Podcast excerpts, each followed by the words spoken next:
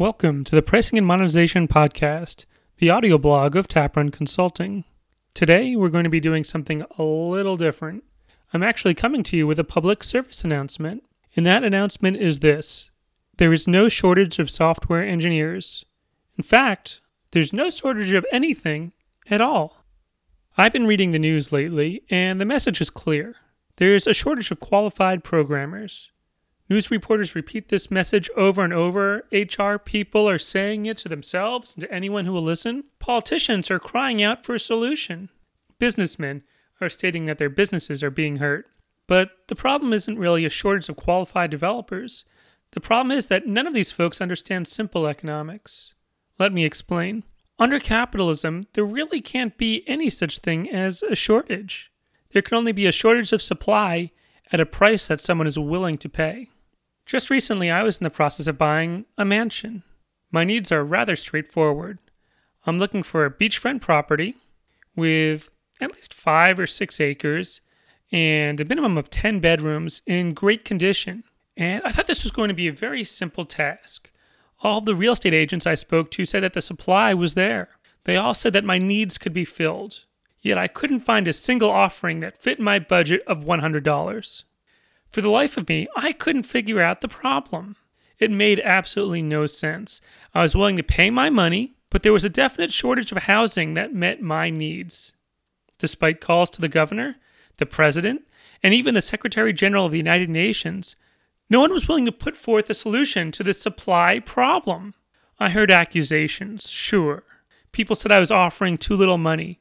People said my budget was too small. But who are they to tell me what I should pay? I'm the customer. And haven't they heard that the customer is always right?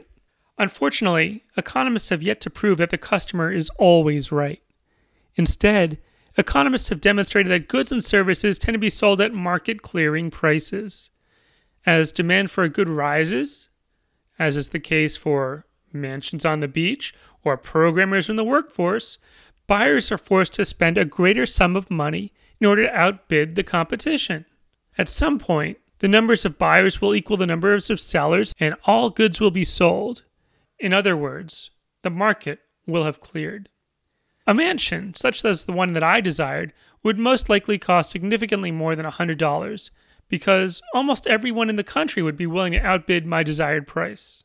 Businessmen are trying to violate the rules of economics, but unfortunately for them, economic principles cannot be bought off like politicians or the judiciary businesses are trying to argue that there is a natural price for software engineers that is irrespective of demand.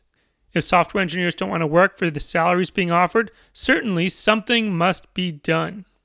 A number of attempts have been made to increase the supply of low paid software engineers as a result. There have been many attempts of price fixing by major software companies in which they allegedly agreed not to outbid each other. And there have also been attempts to create new software engineers in three month educational boot camps with very mixed results. Many companies have also tried importing developers from other countries in an attempt to ensure lower wages. Businesses have done everything possible except for the one thing economics tells them that they need to do raise the rates they are willing to pay. But these businesses and businessmen will soon find out just as I have. Refusing to pay market rates is ultimately self defeating. Just as I was unable to find my dream mansion for $100, businesses will be unable to find the most qualified software engineers, or even relatively qualified software engineers, who are willing to work for paltry wages. These software engineers, these candidates, will simply exit the market for other opportunities, find people who are willing to pay more, or simply create their own opportunities via entrepreneurship. So companies have to make a choice. They can either raise their rates and pay the market clearing prices, or they can do without. There really isn't another option. Thanks for listening to the Pricing and Monetization podcast.